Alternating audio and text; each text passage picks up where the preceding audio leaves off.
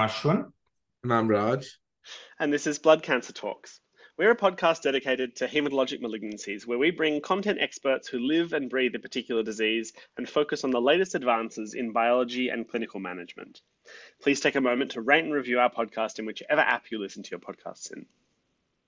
Today, we're excited to talk about bispecific T cell engaging antibodies or bispecific antibodies for the treatment of lymphoma, an exciting group of new treatments with promising data in phase two trials and with three different agents for this class already approved for use in the US. We're delighted to be joined by Dr. Michael Dickinson, a hematologist and the lead for aggressive lymphoma at Peter MacCallum Cancer Centre and the Royal Melbourne Hospital, and Associate Professor at the University of Melbourne in Australia who specializes in lymphoma and who has led many of the early phase trials of bispecific antibodies in lymphoma. Thank you so much for joining us, Dr. Dickinson. To start with, can you tell us a bit about yourself, your career background, and how you came to be so involved with lymphoma research and, in particular, bispecific antibodies? Oh, thanks very much for inviting me to uh, be part of this podcast. I, have enjoyed listening to it and and hearing all of the other discussions you've had. So I hope I can we can have an interesting discussion today. So yes, I'm a hematologist. I work at Peter MacCallum Cancer Centre in Melbourne, which is in the south of Australia. And in my centre, I lead the aggressive lymphoma group and also do a lot of CAR T cell treatment and I do clinical trials. So I'm an academic doing clinical trials, both investigator initiated and industry sponsored. I guess my my my personal story is that as a it's I always knew from a very young age that I wanted to be a doctor, and I had doctors in the family, to be honest, who I looked up to and who told me that they liked helping patients and in particular my father is a cancer surgeon and he's he is a football player and a rower and and a very different sort of personality from me. And I said to him hey why do you like doing what you're doing? And he said oh it's great. If a patient's got a broken leg I can just fix it. If they've got a tumor I can just cut it out and they go out and they're just better and they're fixed and and, and that's it. Problem solved. Very surgical kind of attitude that that I grew up with. And but I'm not a surgeon, and I I, I can't catch a ball, and I've always been a bit bookish, and so it was always going to be a physician line for me. And I went to medical school in Perth, which is I grew up in Brisbane. Went to medical school in Perth, which is on the other side of the country. Perth's like one of the most isolated uh, cities, capital cities in the world, and I think one of the windiest capital cities in the world. And in that in, had a wonderful medical school experience there in, in, undergraduate medicine and my first clinical rotation was with a great hematologist called david joske who introduced me to a patient with leukemia and i thought this is it. This looks interesting. And he's fixing some young people. And so I decided pretty quickly I was interested in hematology. And then everything from then has been that kind of recipe of a little bit of luck, a little bit of planning, having good, some good mentors, and also just being available to take opportunities as they arose. So I did basic physician training in Brisbane and then had a kind of a gap year before my before the big gateway exams and went to London thinking I'm just going to have a year off and do locums and have a fun time. And my first locum was at the Royal Marsden in London, where I did did a junior doctor job with Stella Matutes and Danny, Catovsky. And one of the fellows there said, Hey, why don't you just ask David Cunningham for a fellowship? So I did a fellowship with David Cunningham in lymphoma. And that was that. They said, Why don't you why don't you think about working at Peter Mac in Melbourne? And that sort of is what happened. And I, have had a few diversions along the way. I was interested, very interested in Hodgkin lymph, lymphoma and very interested in panobinostat at the time I was doing my training. And that got me into epigenetics. And then I got stuck in myelodysplastic syndromes for a while and did myelodysplastic syndrome IITs. I did a, a, a global trial or two but finally found my way back to to lymphoma, partly because in my center we were doing trials with CAR T cells at a time when I didn't know what a CAR was. At our center, was one of the first centers to explore CAR T cells. We know that the US centers got way ahead there, but we did some great early phase trials when I was in early in my training. And then finally, we saw with blinatumomab the potential of T cell activation to to address lymphoid malignancies. We saw the pivotal trials with with the commercial CAR T cells, and that really got me into the potential of treating lymphoma with immunotherapies. And that's how I got to to where I am, and just really kept following that that love of essentially the gratification of patients with bad problems that can be fixed. And so I'm a clinician at heart. That's what I do day to day. Fantastic. It's um, great to hear how you ended up where you are. Let's jump right in. We'll start with a case and then we can sort of refer back to the case as we go through the episode. So I've got an otherwise healthy 60 year old female who presents eight months after receiving Axi-cel uh, CAR T cells for relapsed diffuse large B cell lymphoma. She's developed eight months after her CAR T cells some new axillary lymphadenopathy, and a PET confirms that she's got widespread relapse. So, for a patient like this, before we had a bispecific antibody, what was your uh, approach or what would your treatment approach to a, a patient like this have been? I guess the experience of bispecific antibodies for many people is that they've come along after CAR T cells. But my experience of bispecific antibodies was using them before CAR T cells were routinely available. So I used a lot more glofitamab before uh, routinely having access to commercial CAR T cells. So I have to kind of imagine the answer to your question a little bit. But basically, relapse after CAR T cell therapy is really tricky. So this is a really heterogeneous group of patients. It's not just one clinical problem. This is a spectrum of patients where the choice of treatment is challenged by the clinical condition that the patient is in and the absolute specifics of their relapse. You've described a patient who's responded to CAR T cells and then relapsed eight months later. This is the kind of patient who really you have a range of choices. They're more likely to have good hematologic function.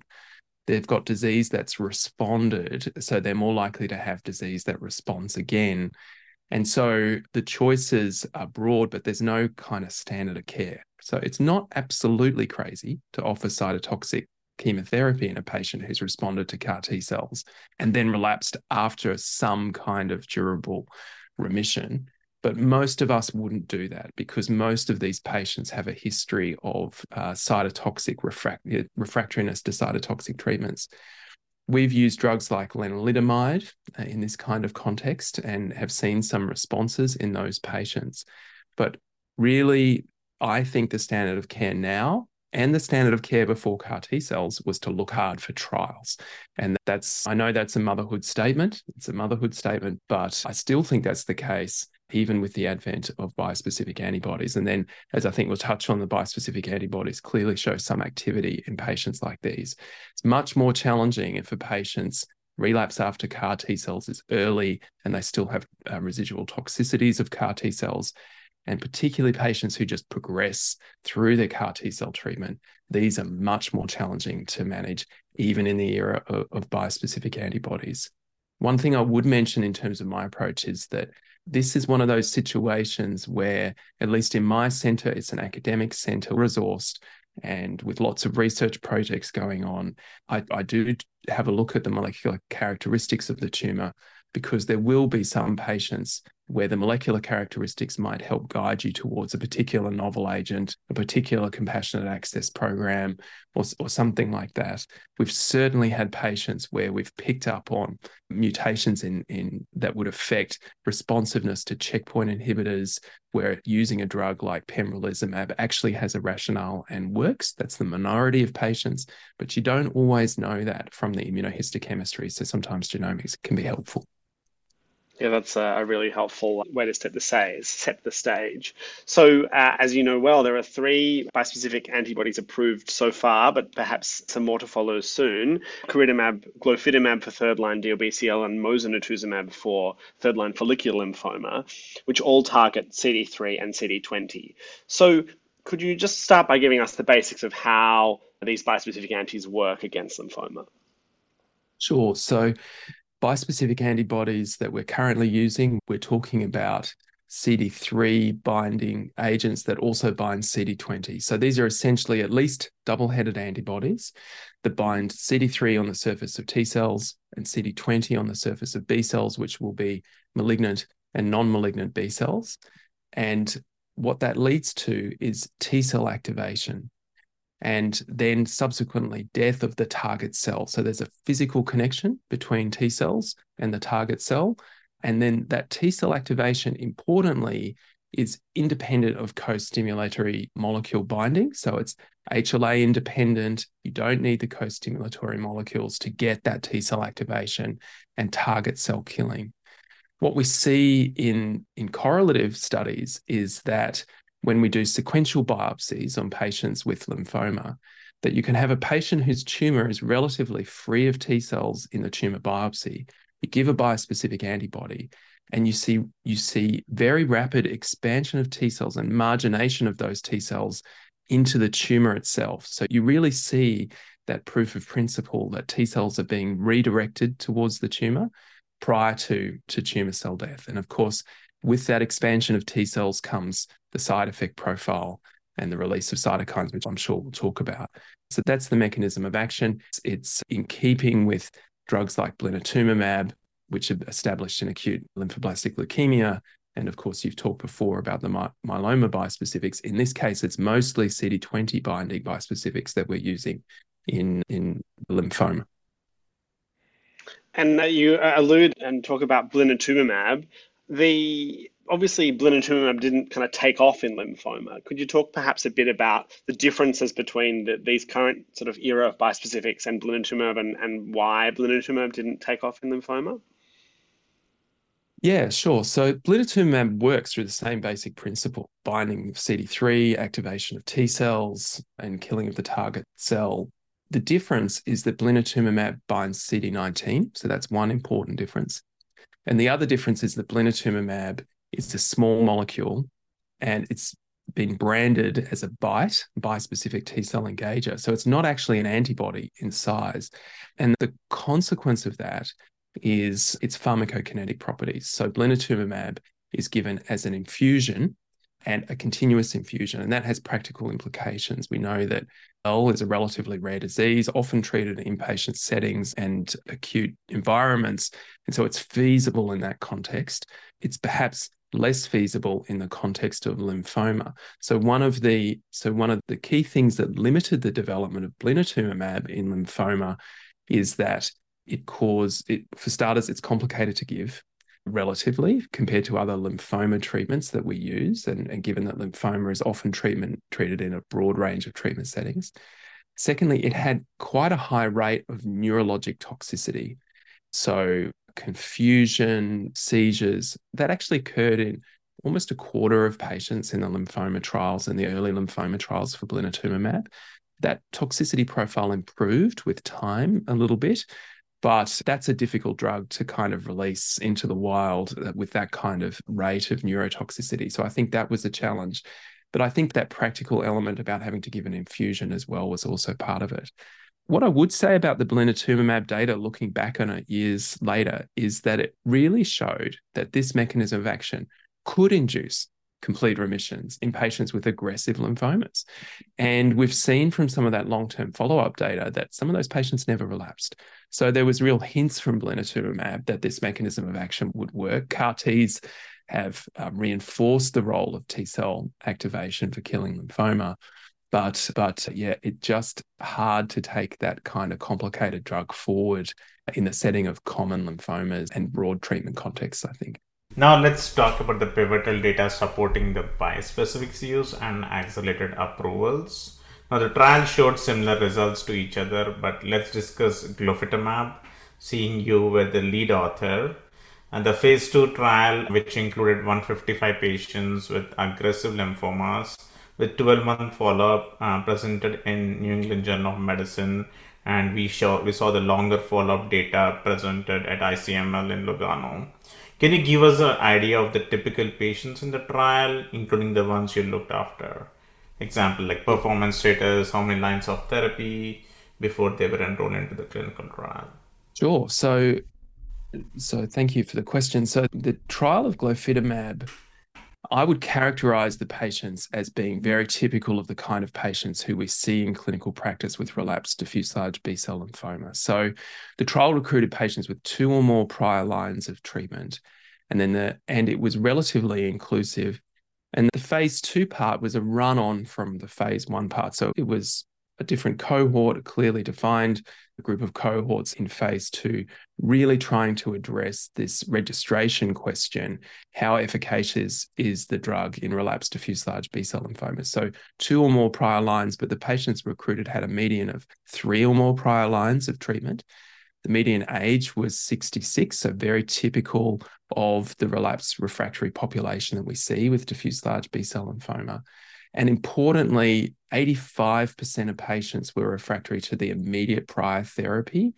We had about 15, 15 to 20% of patients had transformed lymphoma, and a third of patients had been exposed to CAR T cells before. So, going back to that case that you described, Eddie, this was a trial that addresses that kind of clinical context of patients who've been exposed to CAR T cell therapy before. About 20% had been exposed to autologous stem cell transplantation. And you might think, oh, maybe these weren't a particularly heavily treated population. But when you think about the fact that about 60% of patients were primary refractory, 85% had been refractory to their immediate prior therapy, the fact that roughly 20% of patients had received autologous transplantation really reflects what a challenge it is to take patients to autologous transplantation in first relapse.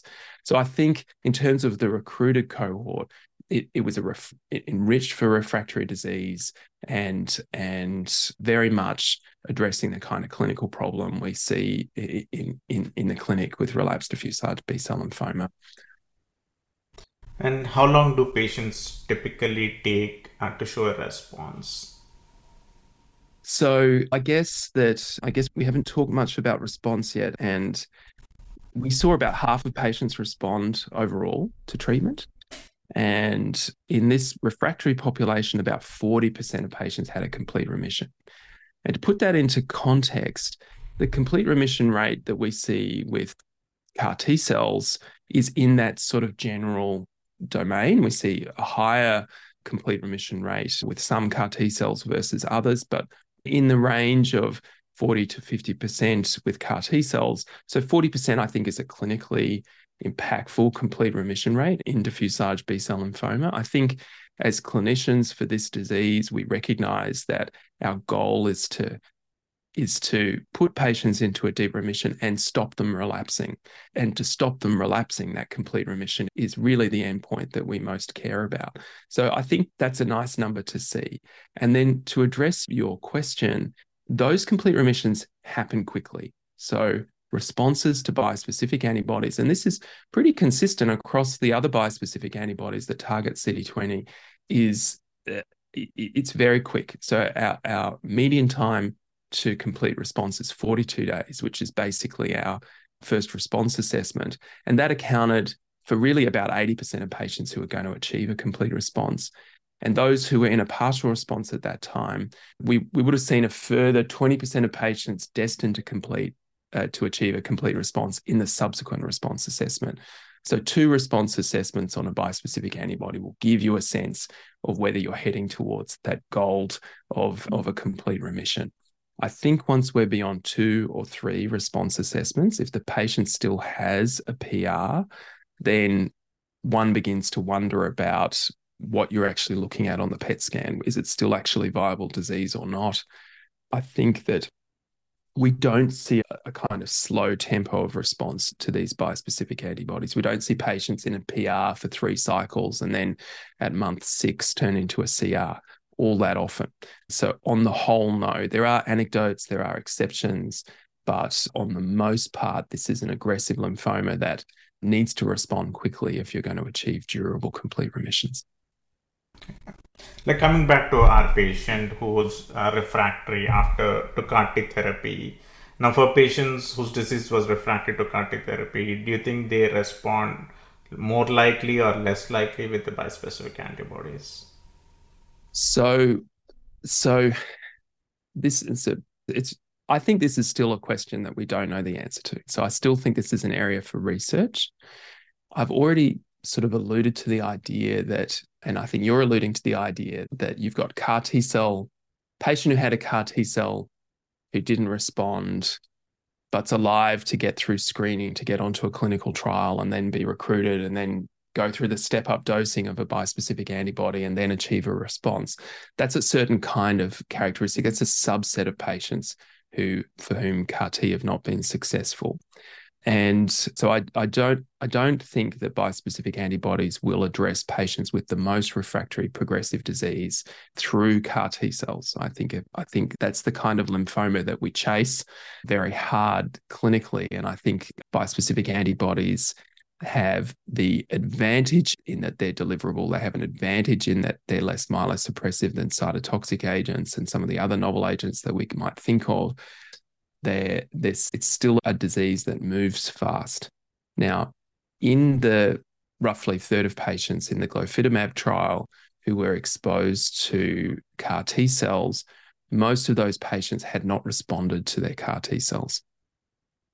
But there had been some time between the CAR T cells and them getting glofit- glofitamab. And this is true across all the bispecific studies when you look. And there's some of that detail that's pretty difficult to tease out from the data. But basically, it does look like if you're a patient like the case that Eddie described, where the you've had some time since your CAR T cells, even if you haven't had the kind of very enduring benefit that we would like, then bispecifics make sense. The CR rate is very similar to the overall population. The durability of response to bispecifics is very similar to the overall population.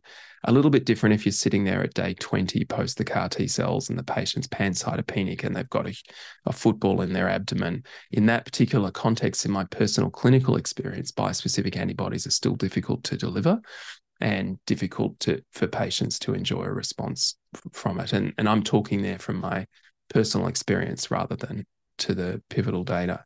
I think that we need to see larger numbers. A third of a trial that's 150 patients, and then a series of trials of a similar size with roughly a third of patients with CAR T cells. Intrinsic tumor properties account for a significant part of resistance. And surely there must be some common things between the intrinsic tumor properties for patients who are resistant to CAR T cells, for patients who are resistant to bispecific antibodies. We know some of them, for some patients, that's true, P53 mutations and upregulation of MYC and BCL2 through, through translocations probably do predict lower responses to bispecifics and CAR T together.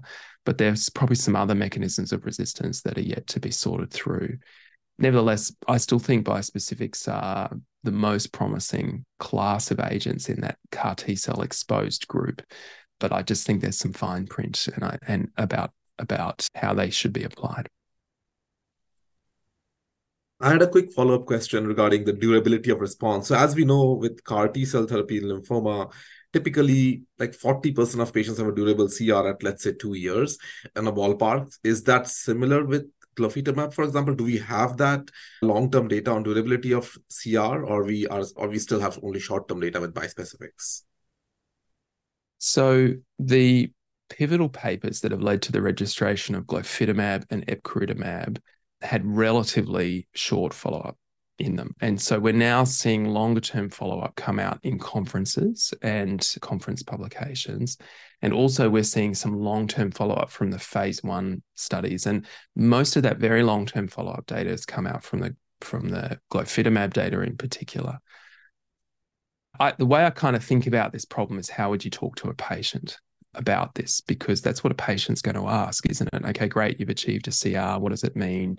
Am I going to be okay, doctor? So if we start with the base case, because you mentioned CAR T cells, of patients who achieve a CR, they just like bispecifics, they generally achieve CRs early. And a proportion of patients will lose that response. And then if they're in a response at about the 12 month mark, generally the rate of loss of CR drops. So if you're in a CR at say 12 months after a CAR T cell product with relapse refractory diffuse large B cell lymphoma, you can be very hopeful that CR will be a multi year CR and potentially you will be cured. We know that from the very long term follow up data from CAR T cell treatment. So with bispecifics, it's pretty similar. You get an early complete remission. There is a loss of complete remission in a proportion of patients. Roughly 20% of patients will lose that complete remission over the first 12 months. But there are some milestones that we've looked at. In the pivotal data, it's 27 months. The duration of complete remission at 18 months is about two thirds of patients. if we look at particular landmarks of treatment, because glofitamab is a fixed course treatment, so patients receive 12 cycles of treatment given every every three weeks. There's some detail that we can talk through, but basically 12 cycles of treatment. If you're in a complete remission at the end of your treatment for glofitamab, your chance of retaining that complete remission at the 12 month mark is exactly what I sort of said 80%. Your chance of being alive at 12 months is 92%. So that's that that shows that these responses that are being achieved with glofitamab are deep and that patients can be taken off treatment and have durable responses at that all at that very important early landmark of 12 months. Now we've looked at long-term follow-up in patients who've been on the phase one study and the number of patients are relatively small. So we're talking about a dose escalation study. We had a look at patients who'd received what we thought were effective doses of glofitamab and who'd achieved a complete remission on those. And when we look at the very long term now, multi year follow up, so 32 month median follow up in those patients, the median duration of complete remission is not reached. So there's a proportion of patients who I think we're now seeing with multiple year follow up who are probably being cured by this treatment. I mean, I think it, the the potential of these bispecific antibodies are curing patients is there, but I don't think we can really be pinned down yet on what that proportion is. You cited about 40% after CAR T cells have multi year durable remissions. I think it's a little lower with the bispecific data that we've got so far, but very hard to pin me down on the exact number just yet. I think we need bigger numbers and, lo- and longer follow up to fully understand that. What I would say, and and at, at the risk of saying something that others have heard me say before, is that in my own clinic, because we've got patients that we treated from the very first doses of glofitamab, I've got doses, I've got patients who received just sort of four milligram do- glofitamab doses who are still alive and in a complete remission. Patients treated at the phase two go forward dose who have had multi year complete remissions now. So, don't know what the proportion is exactly, but I think the potential for multi year remissions is, is very clear cut. When I was looking through some stuff to prepare for this episode, I actually found the seven year blinatumomab data, and there are six patients who are in remission seven years on from blinatumomab. So so that yeah. certainly adds to your clinical experience with glofit that Blinn could do the same. Yeah, I mean, I think I'm very excited about the curative potential here. So let's talk a little bit about uh, sort of toxicity and toxicity management. Uh, so, uh, do you think there's much, or how does the CRS cytokine release syndrome that we can see after bispecifics differ from that after CAR T cells? So, cytokine release syndrome, it's a clinical syndrome of fever and essentially sepsis like symptoms that arises due to the release of cytokines as part of that mechanism of action that the bispecifics have T cell expansion. And in that sense, it's a very similar syndrome to what's seen after CAR T cells. But there are some really important differences cytokine release syndrome and its severity is linked to the specific drug that's being used. And we know that from CAR T cell products. Different CAR T cell products have different CRS rates and manifestations. And it's the same for the bispecific antibodies. Different bispecific antibodies differ in how they're dosed, they differ in their structure, and they differ in their mitigation steps, their safety mitigation steps that are taken. And so the clinical characteristics of the CRS does differ, but depending on how you're using these agents. But as a class, the the characteristics of a CRS after a bispecific antibody is that its timing is generally relatively predictable. So it will, if it's going to happen, it will usually happen after the first dose. Secondly, the and usually about 24 hours or how long after the first dose that actually varies depending on the agents so we take fitamab, it's an intravenous agent. And so the the pharmacokinetics is such that the CRS occurs in a relatively narrow window, about 10 hours after after the infusion. And and it's pretty narrow. That's when it occurs. Whereas with, say, epcoritamab, it's a subcutaneous infusion, subcutaneously delivered drug. The PK is slightly different. So the T cell activation profile is slightly different. and the CRS is a little bit less predictable, not that sort of the night of treatment, but maybe a day or two post treatment with that particular agent. So, by way of um, illustration, that's how the different some of the fine print with the cytokine release syndrome varies between the different products. The other, but very consistently across the products, CRS is dose related, which is why we always start with a little dose with these bispecific antibodies and then step up. And then it's related to the patient's characteristics. And, and that means that it's got to do with the volume of the antigen that we're targeting. If you just think about a patient who has very low volume disease is less likely to get cytokine release syndrome than a patient who has very advanced disease. And the way I think about it is just antigen burden and antigen availability. And this is this is clinician thinking, this is blunt thinking, but I find it quite useful to think about it like this. If I've got a patient with stage four disease and with a high LDH that's going up day by day, this is a patient who's at higher risk of cytokine release syndrome. If I've got a patient with multiple extranodal sites or bone marrow involvement, and we might touch on leukemic phase disease, but that sort of available antigen outside of the lymph node, then these are patients who I think are at higher risk of cytokine release syndrome as well. So, antigen burden, antigen availability is the framework I use for thinking about cytokine release syndrome. So, so the in in the glofitamab study, the overall rate of CRS is about two thirds of patients, and most patients who get it got it on dose one. About half of patients got it on dose one, and it's predominantly grade one CRS. So fever is the problem. The great thing here is that you just haven't given your CAR T cell product a huge one-off resource resource investment, so you're relatively unconstrained about what you're going to do about it you can just give a dose of dexamethasone and that might terminate the CRS and stop it going to a high grade CRS. And you're not going to sweat at night about whether you've just killed your CAR T cell because it doesn't matter. We use steroids across all of these agents as prophylaxis against cytokine release syndrome routinely.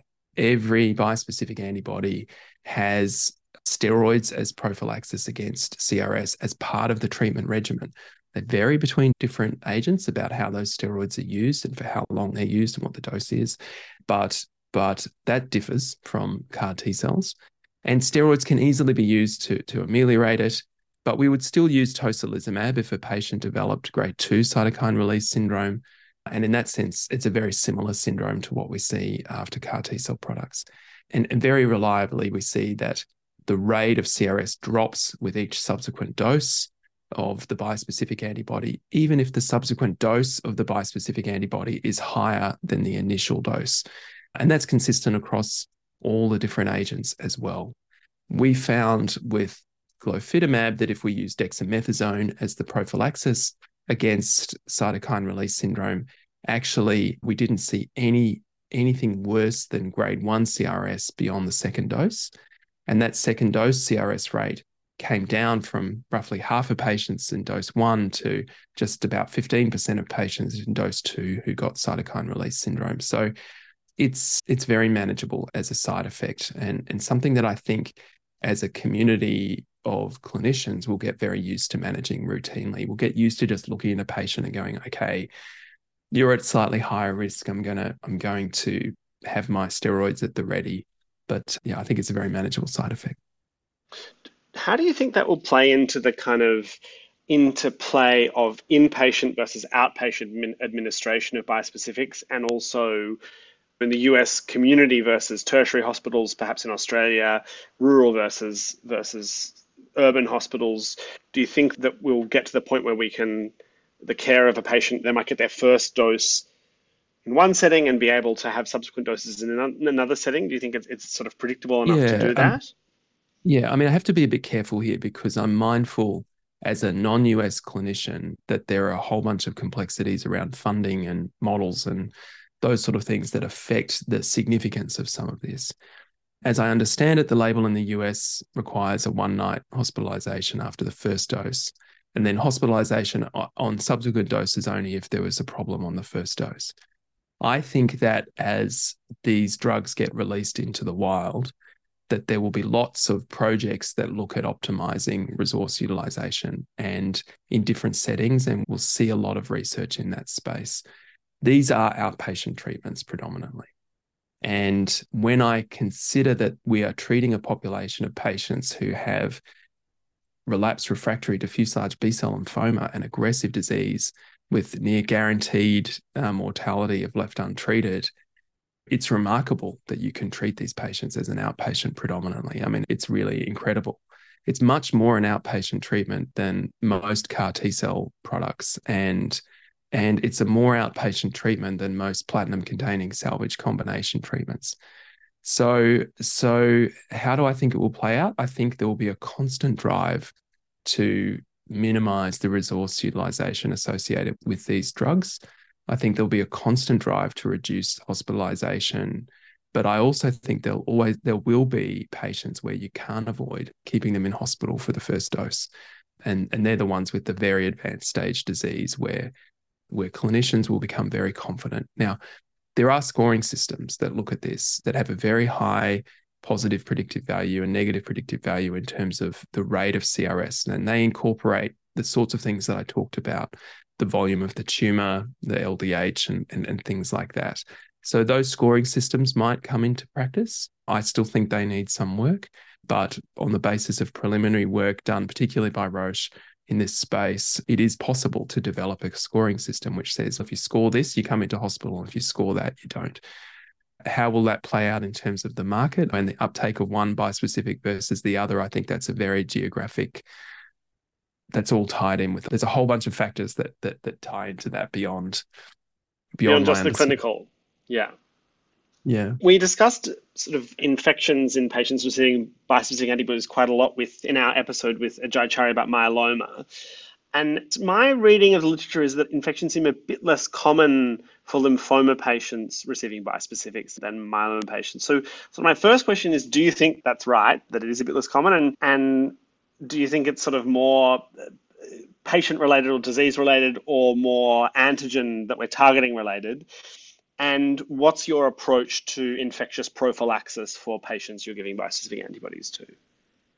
So, B cell depletion increases the risk of infection. We know that from years of use of drugs like rituximab and obinutuzumab and blinatumomab and CAR T cells. So, what we're seeing with bispecific antibodies really confirms that. There is a, an infection signal from B cell targeting bispecific antibodies. And it, it has to do, we do see reduced immunoglobulin in some patients that, that is consistent with that mechanism of action. In the glofitamab trial, about 40% of patients had any grade infection reported, but there was only about 4% of patients who had sepsis and only about 3% had febrile neutropenia. So, Eddie, your question really also goes to the types of infections that we're seeing. So, to just work through it, what impacts the risk of infection? In the myeloma space, which is outside of my personal area of interest and expertise in terms of development of bispecifics, at least, I think we heard in your other podcasts that, that the, the target is important, BCMA versus non BCMA, and so forth. And there's some interesting papers that have come out uh, in that regard in just the last couple of weeks. And so, definitely the target antigen is part of the story. The other part of the story is the patient's disease context. Patients with multiply treated multiple myeloma have been treated, have an immune dysregulation from their prior treatments. It's the same with B cell lymphomas. So, depending on how intensively the patient was treated before, will impact their risk of infection. And then the other thing that is hard to go into in a podcast is the difference in steroid exposure. So with glofitamab, we give a dose of dexamethasone prior to each glofitamab dose until the patient hasn't had CRS for a couple of cycles, and then we drop the dexamethasone altogether. So there's no steroid exposure. Whereas the cumulative steroid exposure with some of the other bispecific antibodies is higher. So that probably impacts upon infection. So, my framework for prophylaxis against infection is to think about these as steroid exposed patients with B cell depletion, and therefore to prophylax against PCP pneumonia routinely and uh, zoster reactivation routinely. And I've certainly seen patients with bad, and I'm talking about clinical experience rather than published data. I've certainly seen patients with PCP pneumonia in the context of not receiving appropriate prophylaxis and also terrible reactivation of zoster in the context of either inadequate or absent prophylaxis. So I think those I think that's how we need to think about these patients, particularly patients who are still receiving the infusions actively. COVID 19 comes up, and there were some COVID 19 related deaths in across all of these trials, which were conducted at the height of the pandemic. And and but in my own clinical practice, there are very few patients who I've had to take off treatment from bispecific antibodies due to acquiring COVID nineteen. I work in a very in a in an area where where patients are almost uniformly vaccinated and have easy access to antivirals. So this, these are drugs that are deliverable even in the era of, of COVID 19. One follow up question I wanted to ask to build on the prophylaxis that you said is regarding IVIG. So, in the myeloma world, at least the data that has come out, mostly retrospective data, or I would say secondary analysis of the of the trials, showing that primary prophylaxis with IVIG it uh, really decreases the risk of infection. Now, how much is the magnitude of decrease? I think that's debatable. There are some biases in some of the retrospective studies, but clearly the consensus is to do primary prophylaxis with IVIG in patients who develop hypogammaglobulinemia, which is almost 100% of patients who are responders in myeloma how do you use how do you decide who to use IVIG in lymphoma? Do you use primary prophylaxis versus secondary prophylaxis once they had recurrent infections? What is your framework for using IVIG in lymphoma? So I think the rate of hypogamma. So for starters, there's very little published data, and I'm sure we'll see some secondary analysis. And I'm aware of some analyses that are going on. So we'll see some more data in this space. So I'll have to tell you by clinical feel rather than pegging this to to rich publications. But firstly, I think the, the problems with infection with these bispecific antibodies in the setting of lymphoma are much less than bispecifics in myeloma. I think as a whole, patients seem to suffer the side effects of, seem to suffer a, a rate of hypogammaglobulinemia which is lower, and the side effect profile from the hypogammaglobulinemia which is different from patients with myeloma. So I think the overall risk of the patient population is lower. And then on the basis of that rule of thumb, the role of primary prophylaxis is likely to be substantially lower. And I don't use it at all in my practice. I don't use primary prophylaxis at all for my patients with relapsed diffuse large B cell lymphoma unless they have a very uh, secondary prophylaxis is the only context patients who've had an infection plus demonstrable hypogammaglobulinemia. I don't see that all of my patients in long-term follow-up after glofitamab ha- have hypogammaglobulinemia, but I have had patients who have had hypogammaglobulinemia that has been long-standing, but the number of those is relatively low. And I don't think people should come away with the message bispecific antibody equals massive infection risk. I think it's a very context target related, steroid exposure related story. Yeah, I think that's very helpful, and it shows how, based on different disease and target, the side effect profile can change. Uh, next, it would be good to discuss the use of bispecifics in follicular lymphoma, particularly mosunetuzumab. So, how does the efficacy of mosunetuzumab in follicular lymphoma compare with other bispecifics, such as you mentioned, glofitamab, for example, in aggressive lymphoma? Yeah. So mosunetuzumab, of course, is available in the US and in Europe, and it's a drug which is delivered as a fixed course treatment and given with relatively few step up doses and then clearly very effective in follicular lymphoma.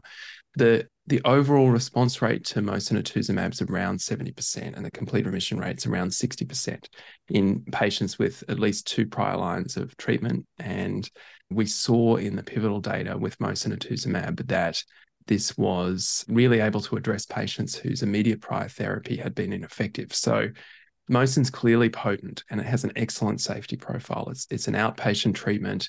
The rate of grade two or above CRS is very low.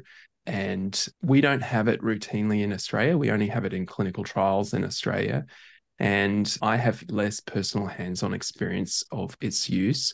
But those who use it in routine practice tell me that patients find it very easy to manage the, the dosing schedule and it's effective. And when you look at the numbers compared to, say, CAR Ts, it's giving these immunotherapies a run for their money.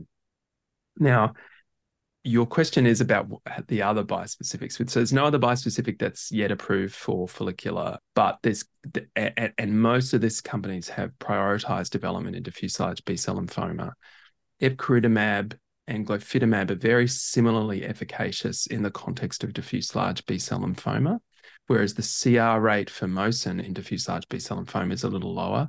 And the CR rate for odronextamab is still being kind of worked out, but seems to be just a little lower yet the toxicity profile is just a little higher across all of these agents compared to Mosun. So we see a higher rate of overall CRS and a higher rate of grade 2 plus CRS with glofitamab and epcoritamab mm-hmm. compared to Mosun. So it sort of speaks to the questions we've been talking about toxicity and management and outpatient management and those sorts of contexts. I think patients with follicular lymphoma are, have a different profile from patients with diffuse large B cell lymphoma.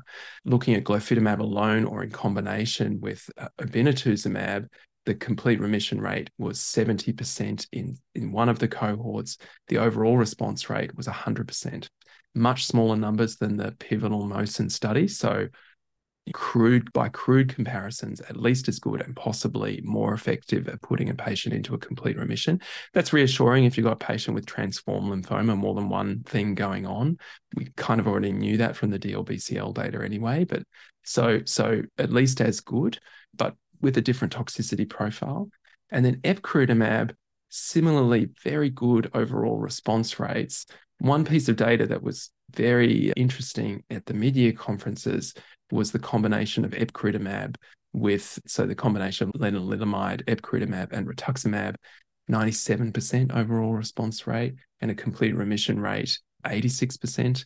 Small numbers, durability yet unclear, but pretty good for populations of patients that appear to be similar to the sorts of characteristics of those recruited into the pivotal CAR T trials in follicular lymphoma. So, as a class, clearly effective and but different clinical characteristics in their use is probably the best way to say it and i think durability is something that we need where Mosun leads in terms of us having concrete data to refer to so I just wanted to mention one more thing that regarding the glofitamab trial, for example, included patients with not only DLBCL, but also transformed follicular lymphoma, high-grade B-cell lymphoma, and primary mediastinal B-cell lymphoma. And there's also promising data emerging in mantle cell lymphoma, for example.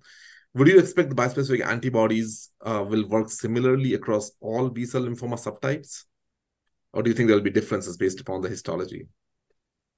So I think one of the main differences is going to be around safety. I think that the that if you have a B cell lymphoma with CD20 on the surface of it, and you give them a bispecific antibody, it's going to be a potent treatment option. But there will be some fine print about how it's used. And this comes back to what I was talking about a little bit in terms of in terms of the risk factors for cytokine release syndrome and that concept of antigen availability, marrow involvement, or leukemic phase disease. So, going to the easy bit first, which is transformed follicular lymphoma, high grade B cell lymphoma, primary mediastinal B cell lymphoma. So, I don't think that there's any difference between those two. There, there was, we generally actually see a slightly higher CR rate in transformed follicular lymphoma than non than DLBCL NOS we clearly see CRs in patients with double hit lymphoma. They are better. There's slightly higher numbers in the epcoritamab study. There are relatively few patients in the glofitamab data, and and but as I alluded to before, double hit lymphoma is generally a harder disease to treat, and I think that's true across the, all the bispecific antibodies. It's true in any context but I still think that these will be viable treatment options for double hit lymphoma. And uh, primary mediastinal B cell lymphoma relatively underrepresented across the trials as well. And certainly, I've had positive personal experiences of using this drug in primary mediastinal B cell lymphoma and don't see any clinical difference in practice. So I think it will be important But developing in PMBCL is a challenge, as we know. So I suspect it will be used and there'll be some registry data or something like that will help us in that particular entity. I think mantle cell lymphoma. So then there's the low grade, there's the sort of funny leukemic type diseases like mantle cell lymphoma and chronic lymphocytic leukemia. So these are diseases where the antigen's in your bloodstream. And it's just a little harder to develop these drugs when you're more likely to have early T cell activation and CRS in the development. So it's taking longer to see this data come out. But the data of glofitamab in mantle cell lymphoma is possibly some of the data that I'm most excited about. We're seeing, we've seen relatively low numbers of patients in conference presentations but complete remission rates in excess of two thirds in patients, including patients who've been refractory to BTK inhibitors or relapsed after BTK inhibitors, who are really an area of need. And we're seeing deep, durable remissions. And my personal experience is I've had patients with stage four blastic mantle cell lymphoma with disease everywhere, completely refractory, progressing on bite BTK inhibitors, terrible disease. And we didn't have immediate access to CAR Ts as a treatment option in for this in the patients I'm thinking of, and and we've seen I've seen deep and deep remissions more than a year anecdotally, and that's been presented in in, in conference presentations. So I think there is uh, real room to to expand the development of of these bispecific antibodies in in these other B cell lymphoma subtypes, but the details matter. So with glofitamab, we're using two doses of obinutuzumab before the glofitamab is given to try to reduce that B cell burden in the peripheral blood, to reduce the B cell antigen availability for these patients with frequently extranodal disease. And, and and I think some of those details and the dosing may be different and all those sorts of things is why we're taking longer to see the mantle cell data come out. And I'm sure that there are similar reasons why it's difficult to develop in other low grade lymphomas as well. But are they going to be active? So we've mentioned already some of, we've touched on some of the differences between the different bispecific antibodies. And I definitely want to include sort of odronextamab in this discussion, as well as kind of any others you think we should discuss. You mentioned route of administration, obviously EPCO is subcut, and I think certainly Glofit and Mosun are IV. You had a very nice uh, slide at Soho last year where you compared the number of hospital visits in a year or in the first year of treatment between Glofit, EPCO, and odronextamab. And, and I don't know if the Odro, I don't know if that was based on the updated odronextamab step up schedule, but certainly the slide when you presented it, you said it was 14 visits uh, for Glofit in a year, 27 for EPCO, and 35 in odronextamab. I don't know if that got better with the, the change in odronextamab protocol, but I thought that was a, a kind of one nice one one nice way of thinking about it in terms of comparing them. And then the other thing I wanted to hear your thoughts about is some of the EPCO trials is paired with rituximab, sometimes it's not paired with rituximab. As far as I understand, Glofit is always or almost always given after obinutuzumab. So, what do you think the kind of do you think there's how important do you think that difference is in terms of pairing with a CD20 or not pairing with a CD20 antibody? Okay, so there, so I think that the difference in administration of the bispecific antibodies is really very important in terms of how one might talk to patients about them and the impact on patients. Glofitamab and mosunetuzumab have always been developed as fixed course treatments. Now, Mosun has two kind of fixed courses, eight or 17 cycles, Glofit 12 cycles. And, and those drugs are given intravenously. Epcoritamab and odronextamab given continuously or until progression. So, quite a different sort of baseline philosophy in terms of how the drugs have been developed. Epcoritamab is unique because it's given at the moment subcutaneously. We know there's work being done on other forms of, of development for the, these other agents, but at the moment, epcoritamab is the subcutaneously delivered treatment. All of the bispecific antibodies use step up dosing because of that issue that CRS is related to the size of the first dose. So all of them start with a small dose. Glofitamab is unique because we use a single dose of obinutuzumab, anti-CD20 antibody, the week before we start that first step up dose. What that does is it means that the first step up dose with glofitamab at 2.5 milligrams is an active dose. The target dose of glofitamab is 30 milligrams. By comparison, the initial step up dose for, for odronextamab and epcoritamab is much less than the target dose. And, and the step up dosing strategy for epcoritamab and odronextamab involves more steps, more visits to the hospital to get up to that target dose. So that, and, and in addition, more steroids. So in the case of odronextamab, and Eddie, you've referred to the evolution of the odronextamab dosing, and I, have got to say it is tricky to follow sometimes exactly how that's being managed. But more than one visit to the hospital, so split dosing with steroid prophylaxis before and after treatment. Epcoritamab, it's given weekly for the first three cycles of treatment, then fortnightly, and then monthly. And so what that means is in the first half year, you've got 18 visits with epcoritamab, 21 visits with odronextamab, and 10 visits with glofitamab. Because glofitamab, you go, you have two, you have three steps separated by a week, and then you're on your target dose, and you have your target dose once every three weeks, and then stop at cycle 12. Epcoritamab, many more steps in your first couple of months of treatment. You get to your target quickly, but you keep getting your target dose relatively frequently. And so I think that what that what that means is not clearly a difference if we just take the easiest example between glofitamab and epcoritamab not clearly a difference in in clinical efficacy like benefit to the patient but clearly a difference in parking costs for the patient clearly a difference in number of times they have to come in and engage with an organization and interruptions to their life during that kind of step up phase and clearly a difference in cumulative steroid exposure. And that's even more true for odronextamab, which has even more doses given and where I think we're still yet to see finally where this has all landed. At least I'm yet to see where it's all landed. So, so there, I think there are practical differences for patients.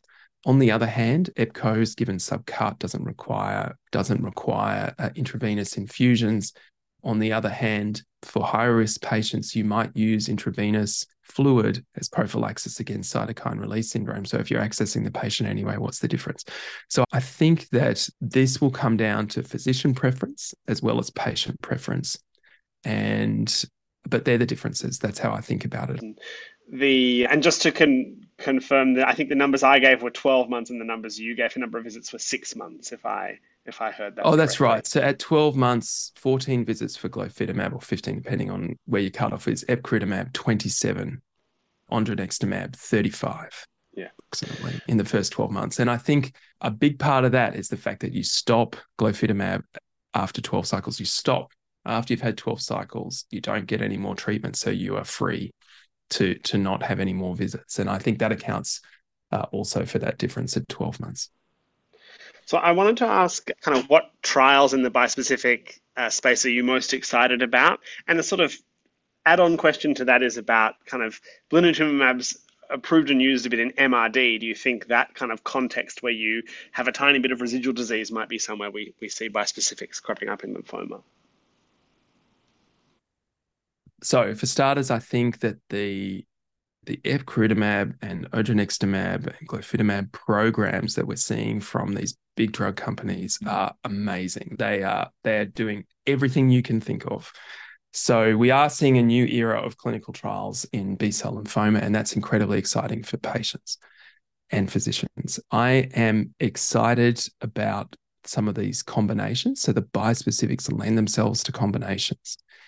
I've just completed a clinical trial in Australia, an investigator initiated clinical trial where we've looked at the combination of, of glofitamab with Pola-R-CHP or R-CHOP in these young patients with bad lymphoma, high burden lymphoma. And we've just finished recruiting in that study. And I'm really excited about the possibility that that that glofitamab might help address that that what I consider to be the area of need in DLBCL, which is the high IPI population. I'm very excited about some of the emerging frontline studies that we're beginning to hear about that take that kind of combination, EPCO, ODRO, and and glofitamab, and see whether it can add on top of R-CHOP in, in the frontline setting. Because obviously that is where we really hope that if we can prevent patients ever relapsing, that's really a hit. So I'm very excited about those trials, but they're multi-year trials, and the history of adding things to CHOP or R-Poly CHP is vexed, as, as we all know. So, and then in the relapse refractory setting, really fascinating to think about all the different combinations that can occur. So, one piece of data that I think is really fascinating is if you add polatuzumab vedotin, which if taken alone isn't particularly potent in diffuse large B-cell lymphoma, but if you use it in combination with glofitamab, you see an apparently higher complete remission rate and a very positive safety profile. So some of those kind of orthogonal combinations where you think, hang on a tick, this isn't combining an immunotherapy with an immunotherapy. It doesn't make sense. But actually, what you're doing is combining non overlapping toxicities, non overlapping mechanisms of action. And you might see very tractable combinations coming through. And then the other combinations are ones which I'm personally involved with, which look at second signals. So, this idea of 4-1BB and and and CD28 as a way of driving those T cells harder. They're also very interesting, perhaps more scientifically. I think some of the, the clinical data that's most interesting is these other combinations with our older tools, which look very promising. And I've also already, I've already touched on the um, mantle cell stuff, which I think could be transformational in that space. I'm very bullish about that, as you've heard. And you asked me another question, Eddie. What was the question? It was MRD. MRD. You know, oh, but with a little bit of residual disease, whether that's that might be a space for a bispecific, given the kind of burden questions. So glofitamab leads to a complete remission in the first median 42 days. The the the the evidence that patients are losing benefit from, say, R-CHOP in the frontline setting begins after your PET2 and becomes clearer after PET4. And and then you're talking about the context of seeing through a blood test that the patient has MRD detectable disease after PET, your PET, your end of treatment PET. I think designing clinical trials in that space is very challenging. You need a good biomarker, and I think the ctDNA is obviously the promise here, but we're still waiting on on on a validated biomarker in that space. And then I think we need to think philosophically: where do we really lose the game in frontline diffuse large B cell lymphoma? We probably lose the game in that first 18 weeks of treatment. And I think if you've got MRD at the end of 18 weeks of treatment with diffuse large B cell lymphoma, then maybe you're picking up on a low grade lymphoma. I don't know. What's your endpoint going to be? How are you going to how are you going to really improve outcomes for patients in that space? So so I think the MRD idea, there's plenty of people with an MRD idea evaluating this in investigator initiated trials. So it's a good question. But if I was a betting person, I'd say R-CHOP, R-Pola CHP cures the majority of patients. And patients who aren't cured by those diseases, you generally know about it pretty early. Most of the work probably needs to be done very early in the treatment. My sort of feeling is the earlier we can get these novel treatments in, the more impactful they're going to be in changing endpoints that we're easily able to me- measure. And so that's a complicated answer, I know, but I just so I just don't know that MRD is the right paradigm for diffuse large B cell lymphoma in terms of prolonging things and preventing manifest relapse. To just follow up on that, the question Eddie asked, and this might be a naive question coming from a myeloid physician, but one thing that breaks my heart when I see a consult of patient who develop a therapy-related myeloid malignancy after receiving chemotherapy for DLBCL. And these are the patients who generally tend to have an aggressive myeloid malignancy. Given the excellent activity of the bispecific antibodies, do we do you envision a future where we will see chemo-free treatment in the upfront setting? I've sat in committees where people say our goal is to achieve chemo free. There's an emerging story about secondary myeloid malignancies after CAR T and things like that. Now we know that those patients all get a bit of lymphodepleting treatment, so they're not truly chemo free. And I don't think we fully understand the interaction between the immune system and, and secondary myeloid malignancy. So I so so the first thing is not to assume yet that chemo-free immunotherapy only approach would would hugely change those numbers. They might. It's a reasonable guess, but it's, it's not absolutely clear. Diffuse chemo is a great treatment for diffuse large B cell lymphoma. As a development step, it's really hard to completely remove chemotherapy from treatment. We've seen some really interesting data doing that with mosunetuzumab in the elderly population. I've run studies myself in chemo ineligible patients in lymphoma, and they are really hard trials to run. There's ethical challenges and recruitment challenges, comorbidity challenges that makes these trials really tricky to run. Our most potent bispecific antibodies are what I would want to use, but cytokine release syndrome is related to disease burden and the significance of that toxicity is going to be related to patients' comorbidities to some extent. So, giving a, a bispecific antibody to someone whose disease is completely de novo untouched and not deburdened by chemotherapy, it, it, it could be challenging. But we've seen some data from Mosun which looks interesting in an older patient group, but doesn't achieve CR rates and durability anything like what we'd really be shooting for if we were to try to introduce that into a younger patient population. I've touched on Glofit plus Pola. I think what we should be doing in the relapse refractory setting is looking at those sorts of combinations and trying to and we've gamed this out. My colleagues and I tried to work out how we could do this and what it would take, what the steps would be. And I suppose the steps would be to try to reduce the number of treatment cycles in lower risk patients first or using MRD not as a way to continue a treatment, but as a way to discontinue a treatment and then reduce the number of chemo cycles until you can get it down to as low as possible. But it will be so hard in a context where chemotherapy is so good to write those trials and those endpoints to get to that. And for there, there, we all hear the patients who are upset and worried about having chemotherapy loud and clear, but there's also patients who get very upset and worried about omitting treatments that are known to work. And that's what makes these trials hard to write and to execute. And oh, look, there's some other data too, right? There's a trial that's looked at dropping rituximab and only using a bispecific in combination with CHOP. It didn't look very good. So, and Eddie actually asked me that, and I think I slipped answering that. I wasn't trying to avoid it, but I think I forgot to answer the question. You got two CD20 targeting agents in some of the EPCO studies. Why are they doing that? Why are the trials looking at bispecific antibodies frontline in combination with rituximab giving two CD20 antibodies? Rituximab's improved survival. It's very hard to take it out of the trial. It's very hard to take out a, a drug. And secondly, ADCC, the mechanism by which rituximab works is may still be important and it's not the same mechanism as these bispecific antibodies so de-escalating the combination partners is challenging but your question is a question that is is very topical and we're all asking but i think it's a 10 15 year uh, journey maybe longer a good uh, star to reach for. Thank you so much for a, uh, a fantastic discussion. We really appreciate you taking the time to come and, and chat with us, and hopefully, we can get you back on again to talk about lymphoma soon. Thanks very much for having me. Thanks, everyone. Thank you. Thank you. Thank you so much.